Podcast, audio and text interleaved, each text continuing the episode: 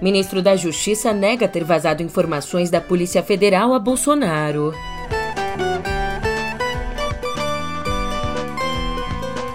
Já delegado diz que Milton Ribeiro estava ciente da operação da Polícia Federal.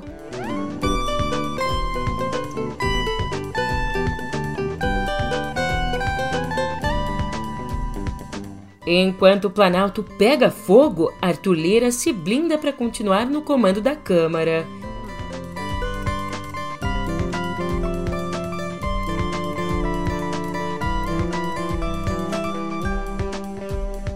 Um ótimo dia, uma ótima tarde, uma ótima noite pra você. Eu sou a Julia Keck e vem cá, como é que você tá, hein? Nessa segundona, dia vinte e sete de junho, eu não só desejo um ótimo dia pra você, como eu tenho pressentimento de que será um ótimo dia, uma semana incrível.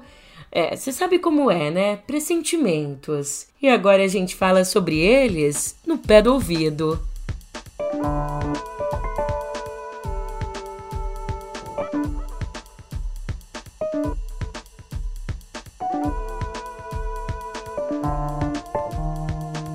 Você já vai entender essa história toda de pressentimento. Acontece que ontem, o ministro da Justiça, o Anderson Torres, negou ter repassado ao presidente Jair Bolsonaro informações sobre as investigações que levaram à prisão do ex-ministro da Educação, o Milton Ribeiro. Está na cadeia, preso pela Polícia Federal, o ex-ministro da Educação do governo Bolsonaro por quase dois anos, Milton Ribeiro. Corrupção passiva, prevaricação, advocacia administrativa e tráfico de influência do Código Penal. Prisão também do pastor Gilmar Santos, que tinha interferência no Ministério da Educação. O mandado de prisão também contra Arilton Moura, que é outro pastor que também tinha influência no M E C. E, para contextualizar, ali em uma escuta telefônica feita pela Polícia Federal no último dia nove, Milton Ribeiro disse à filha que Bolsonaro teria lhe telefonado, dizendo ter um pressentimento de que faria uma busca e apreensão. E bem no dia dessa ligação, Anderson Torres, a quem a Polícia Federal é subordinada, estava com Bolsonaro nos Estados Unidos. E você tá bom, pai? Tá bem, caminhando. Ah. Muita coisa feia. Hoje o presidente me ligou, ele tá com pressentimento novamente, que eles podem querer atingi-lo através de mim, sabe? Ele, é que eu mantenho mandado versículo para ele, né? Ah, ele quer que você pare de mandar mensagem? Não, não, não é isso. Ele, ele, ele acha que vão fazer uma busca e apreensão em casa, sabe? É muito triste. É, tô, bom, isso pode acontecer, né? Se, se houver indícios, né? Mas ah. não é porque, meu Deus. Né? Ah, pai, não... Não, essa voz não é definitiva. Eu não sei se ele tem alguma informação. Eu tô te ligando no meio. Não, eu tô te ligando no celular normal, viu, pai? Ah, é? Ah, então. Então a gente fala, então, tá? Tá bom, mas eu sei. Beijurinha pra você. Beijo, tá? Deus vai cuidar. Deus tá cuidando, é, porque às vezes ele tá com esse sentimento. É, tá com pressentimento. Ele falava em pressentimento. Ah. Ele tava viajando pro Estados Unidos. Ah, que legal. Como ele você falou? Estados Unidos. Hum. É, tá nos Estados Unidos, ele me mandou. Mas tá bom, eu, eu tô... Ah, pai, a gente não tem nada a esconder. Tá então... mesmo, não mesmo. E boa sorte pra quem quiser fazer uma busca lá no vinte e um. Eu, eu fico pensando... Ai, meu Deus, não dá nem pra entrar naquele apartamento. Ah, mas você foi lá, você viu? Eu, o Dudu filmou pra gente. Meu Senhor amado. Pressentimento. Poxa vida. Ó, eu chequei aqui, eu não encontrei pressentimento entre os sinônimos de informação privilegiada. Mas vai que eu procurei errado, vai saber. E veja só você, o responsável pela investigação, o delegado da Polícia Federal Bruno Calandrini, afirmou em um despacho à Justiça Federal que Milton Ribeiro estava sim ciente da operação contra ele e que atribuiu vazamento a Bolsonaro. E exatamente por conta dessa suspeita, o juiz Renato Borelli, da décima quinta Vara Federal do Distrito Federal, que havia mandado prender Milton, os dois pastores e também as outras pessoas acusadas de desvios do M E C, bom, por conta dessa suspeita, ele enviou o caso para o S T F, já que o presidente tem prerrogativa de foro. E como nos traz a Malu Gaspar, abre aspas, oficialmente, o discurso dos governistas é o de que os áudios do Grampo sobre as conversas de Ribeiro não trazem nenhuma evidência concreta de crime da parte de Jair Bolsonaro e que o caso não vai dar em nada. Mas, nas conversas de bastidores, o clima é de apreensão. O primeiro motivo é o temor de que haja mais conversas comprometedoras do ex-ministro citando o presidente da República. E existe ainda uma percepção generalizada de que a P F vive uma disputa com o próprio Bolsonaro, e isso em razão da decisão do governo de não dar o reajuste salarial pedido pela categoria neste ano. Fecha aspas. Enquanto a casa cai no Planalto, na Câmara, o telhado parece não ser de vidro.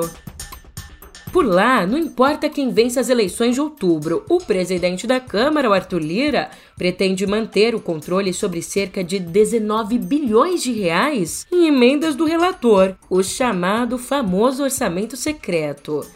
Mas, Julia, como ele pretende fazer isso? Olha, é bem simples. O Lira quer criar uma regra que inclua na liberação dessas emendas as assinaturas do presidente da Comissão Mista de Orçamento e também do relator da Lei de Diretrizes Orçamentárias, cargos que hoje são ocupados por políticos da confiança dele. E, para você entender, pela regra atual, só o relator-geral do orçamento precisa assinar.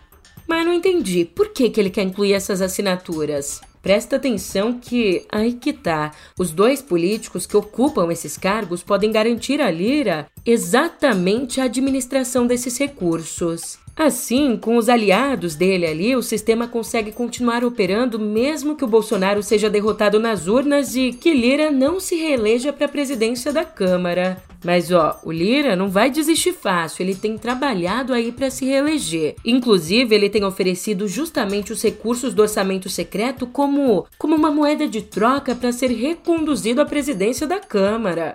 E falando em eleições, o assunto agora é a pré-candidata Simone Tebet e a clássica música Dança da Vassoura, do inesquecível Grupo Molejo.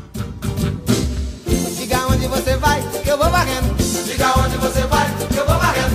Vou varrendo, vou varrendo, vou varrendo, vou varrendo. Vou varrendo, vou varrendo, vou varrendo, vou varrendo. Ah, diga onde você vai, que eu vou varrendo. Diga onde você vai, que eu vou varrendo. É, como bem disse Anderson Leonardo, diga onde você vai, que eu vou varrendo. Ou eu tento, porque dessa vez, na verdade, a faxina não deu certo.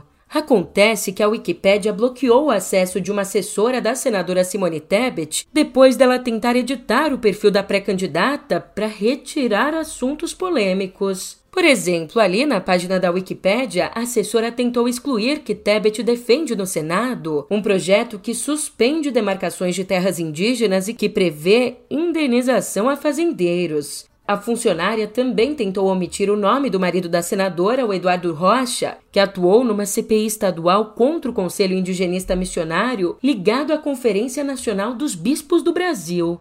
A Wikipédia se posicionou ali dizendo que as informações têm fontes confiáveis e que, portanto, a intervenção da assessora indicava um conflito de interesses.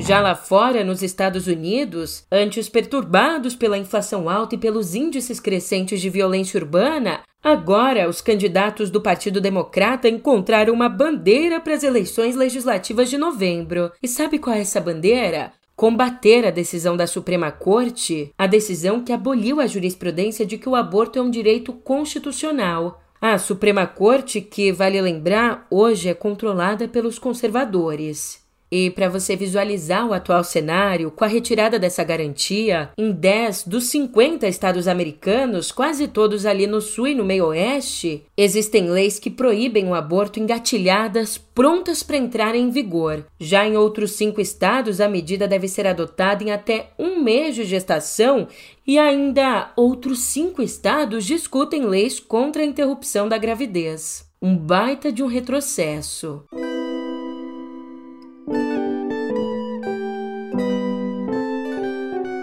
E na nossa editoria de Viver, mais um dia com notícias dificílimas que exigem um baita estômago.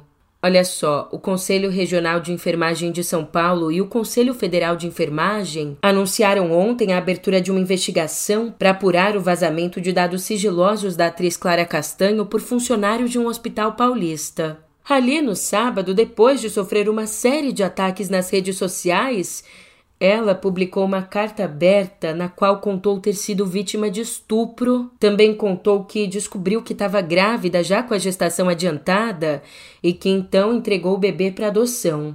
E todo o processo seguiu a lei, que, vale ressaltar, prevê o sigilo dos envolvidos, que nesse caso foi desrespeitado. E nessa carta, Clara escreve, abre aspas, "Esse é o relato mais difícil da minha vida. Fui estuprada. Relembrar esse episódio traz uma sensação de morte, porque algo morreu em mim. Eu tive a ilusão de que se eu fingisse que isso não aconteceu, talvez eu esquecesse, superasse. Mas não foi isso que aconteceu. As únicas coisas que tive força para fazer foram tomar a pílula do dia seguinte e fazer alguns exames. Os fatos até aqui são suficientes para me machucar. Mas eles não param por aqui. Meses depois, comecei a passar mal, ter um mal-estar. Um médico sinalizou que poderia ser uma gastrite, uma hérnia estrangulada, um mioma. Eu fiz uma tomografia e no meio dela o exame foi interrompido às pressas. Fui informada que eu gerava um feto no meu útero. Sim, eu estava quase no término de uma gestação quando soube. Foi um choque. Meu mundo caiu." Fecha aspas. Então, ela continua a carta explicando que decidiu pela adoção pensando em resguardar a vida e o futuro da criança, que, nas palavras dela, merece ser criada por uma família amorosa que não tenha lembranças de um fato tão traumático. Ainda, segundo Clara, ali na sala de parto, uma enfermeira insinuou que vazaria a história ao colunista Léo Dias, que telefonou para ela ainda no hospital. Então, ali na ocasião, sem mencionar o estupro, a Clara contou o caso e pediu que ele não publicasse. Mas, no último dia dezesseis, em entrevista ao programa De Noite, o Léo Dias disse que sabia de uma informação inacreditável. É, ele usou essa palavra. Bom, ele disse que sabia de uma informação inacreditável sobre uma atriz e que a conta dela chegaria, porque o caso envolve vidas. Pois é.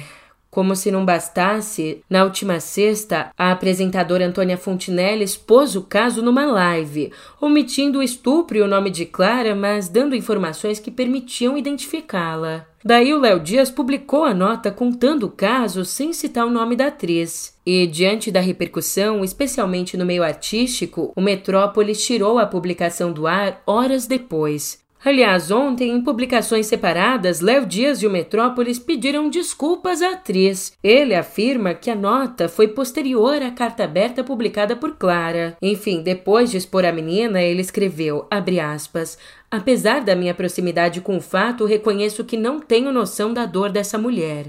Já o jornal reconheceu que, em relação a Clara, praticou um mau jornalismo.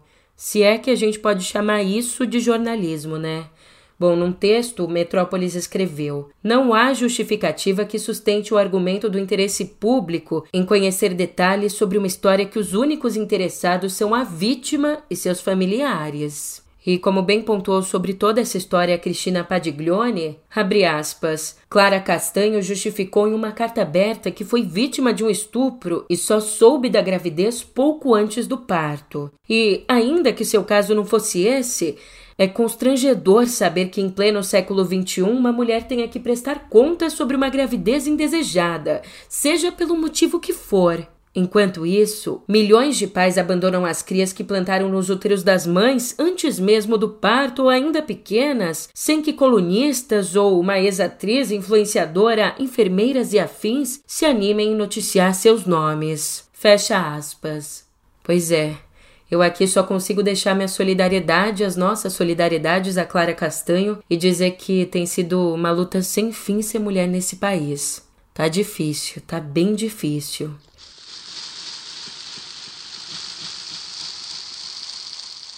Mudando de assunto, agora a gente volta no tempo, olha para o nosso passado e remonta a uma história curiosa. Um consenso entre os historiadores acabou de ser dissolvido. É, até agora era um consenso entre os historiadores que Dom Pedro I, o primeiro governante do Brasil independente, morreu por conta de sífilis. Mas, segundo o pesquisador Paulo Rezutti, biógrafo de vários integrantes da monarquia brasileira, laudos médicos que estavam guardados na Alemanha indicam que o ex-imperador tinha tuberculose. De acordo com o pesquisador, essa versão da sífilis veio aí do tratamento com mercúrio, que era bastante usado na época contra essa doença sexualmente transmissível. Mas os médicos de Dom Pedro teriam recomendado esse tratamento mesmo para conter as hemorragias, para conter o sangramento na tosse. E, inclusive, exames de imagens feitos nos restos mortais dele em dois mil e treze já indicavam a possibilidade da tuberculose.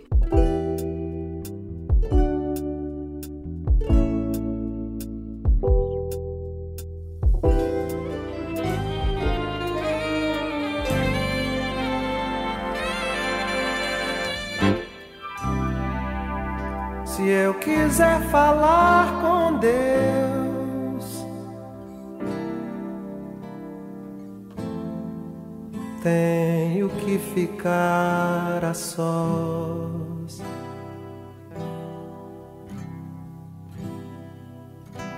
Tenho que apagar a luz.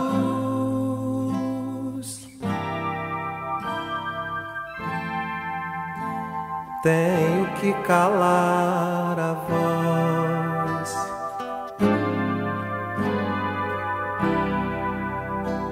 Tenho que encontrar a paz.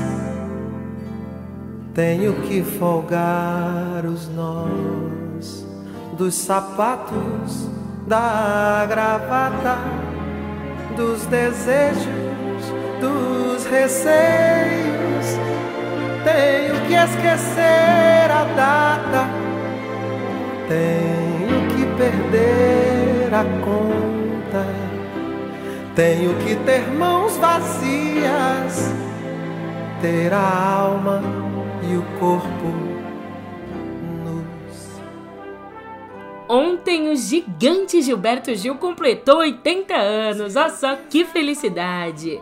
E agora que ele chegou aos oitenta, vai aproveitar o sossego da aposentadoria? Que nada, ó, bem longe disso. Ele comemorou o aniversário junto da família em cima do palco na Alemanha, numa turnê que ainda o levará a outros países europeus e à África. Aliás, essa inquietação nos palcos é reflexo de uma mente sempre em movimento, por mais que, como ele mesmo diz, o tempo do homem velho seja diferenciado. E nesse tempo só dele, o Gil concilia a tradicional rotina de membro da A B L com flertes com o mundo disruptivo das redes. Em entrevista ao Globo, ele disse que a tecnologia traz novas possibilidades e novas aflições, traz modos mais cômodos, mas também retira, inviabiliza, cancela e... Não que ele tema cancelamentos, como ele mesmo reiterou, abre aspas, já tem um espaço garantido na configuração geral das pessoas. São sessenta anos de trabalho, já tem uma certa permissão, um crachá para ir e vir.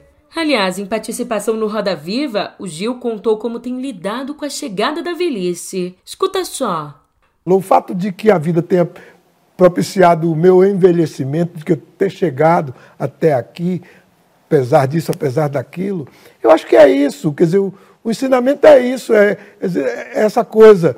Quer dizer, olha, eu tô me tô, vou virar um ancestral, hein? Essa coisa. Vou garantir a ancestralidade. Enfim, já estou chegando perto disso. Serei um ancestral, terei, tive muitos filhos, tenho muitos netos, enfim, tenho uma família grande, isso vai se esparramar pelo mundo. A minha família se ampliou, se tornou, através da vida cultural, através da música, se, se tornou uma coisa ampla, que não é só minha família, é uma família nacional, é uma família até internacional, uhum. etcétera. Eu acho que o legado é esse. Eu, eu, qualquer, qualquer fragmento disso é, é um fragmento, não é? É Esse, essa, essa, essa totalidade, essa coisa toda. É, de, vez em quando, de vez em quando alguém me diz, alguém me diz assim, você vai virar orixá. Eu disse, tudo bem, qual é o problema? Tudo bem, é, deles, né? É deles que eu venho. É isso aí. Pois é, viva Gil, que venham mais oitenta anos por aí. E oitenta anos pra cá, oitenta anos pra lá, já que o assunto são os octogenários... Alguns podem até achar que um festival de rock não é lugar para quem carrega oitenta anos na bagagem. Mas ninguém mais, ninguém menos que Paul McCartney discorda.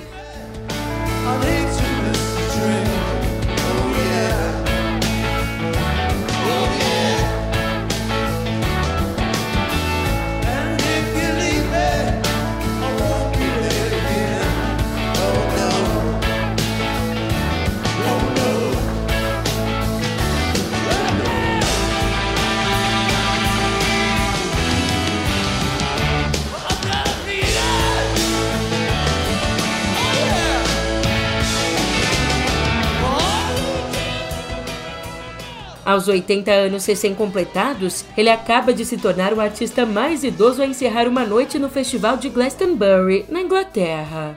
Equilibrando os sucessos da carreira solo ou à frente dos Wings e também inescapáveis clássicos dos Beatles, ele repetiu a dobradinha com Bruce Springsteen em I Wanna Be Your Man e também recebeu David Grohl para tocar I Saw Her Standing There e Band on the Run. Mas o que realmente emocionou a plateia foi, acredite se quiser, um dueto virtual com John Lennon em I Got a Feeling. Um dueto que obviamente só foi possível graças à tecnologia que restaurou o arquivo de um show antigo e isolou os vocais de Lennon do restante da banda.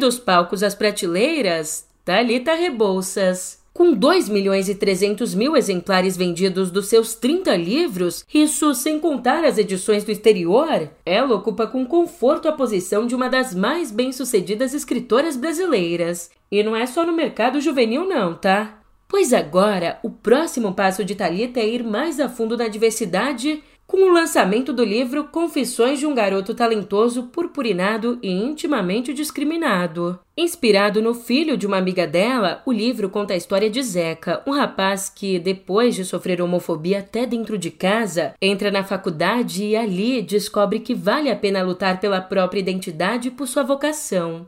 E não para por aí não, em agosto ela também publica Nathalie, Sua Vontade Idiota de Agradar Todo Mundo, que conta a história de uma adolescente lésbica que quer sair do armário para a família em plena festa de Natal. Segundo Thalita, além de dialogar com os jovens, os livros também são uma oportunidade de conversar com os pais.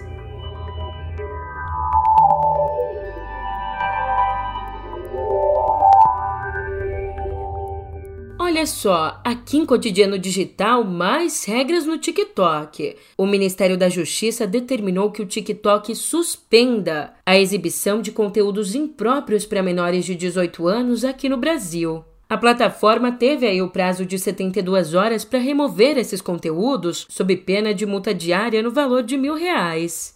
E, de acordo com a Secretaria Nacional do Consumidor, que é ligada ao ministério que notificou o TikTok, isso acontece porque a rede social não foi capaz de assegurar a segurança do sistema que deveria limitar o acesso ao conteúdo adulto. Já, segundo a plataforma, o Brasil foi o terceiro país que mais teve vídeos removidos por violações dos termos de comunidades do TikTok no ano passado.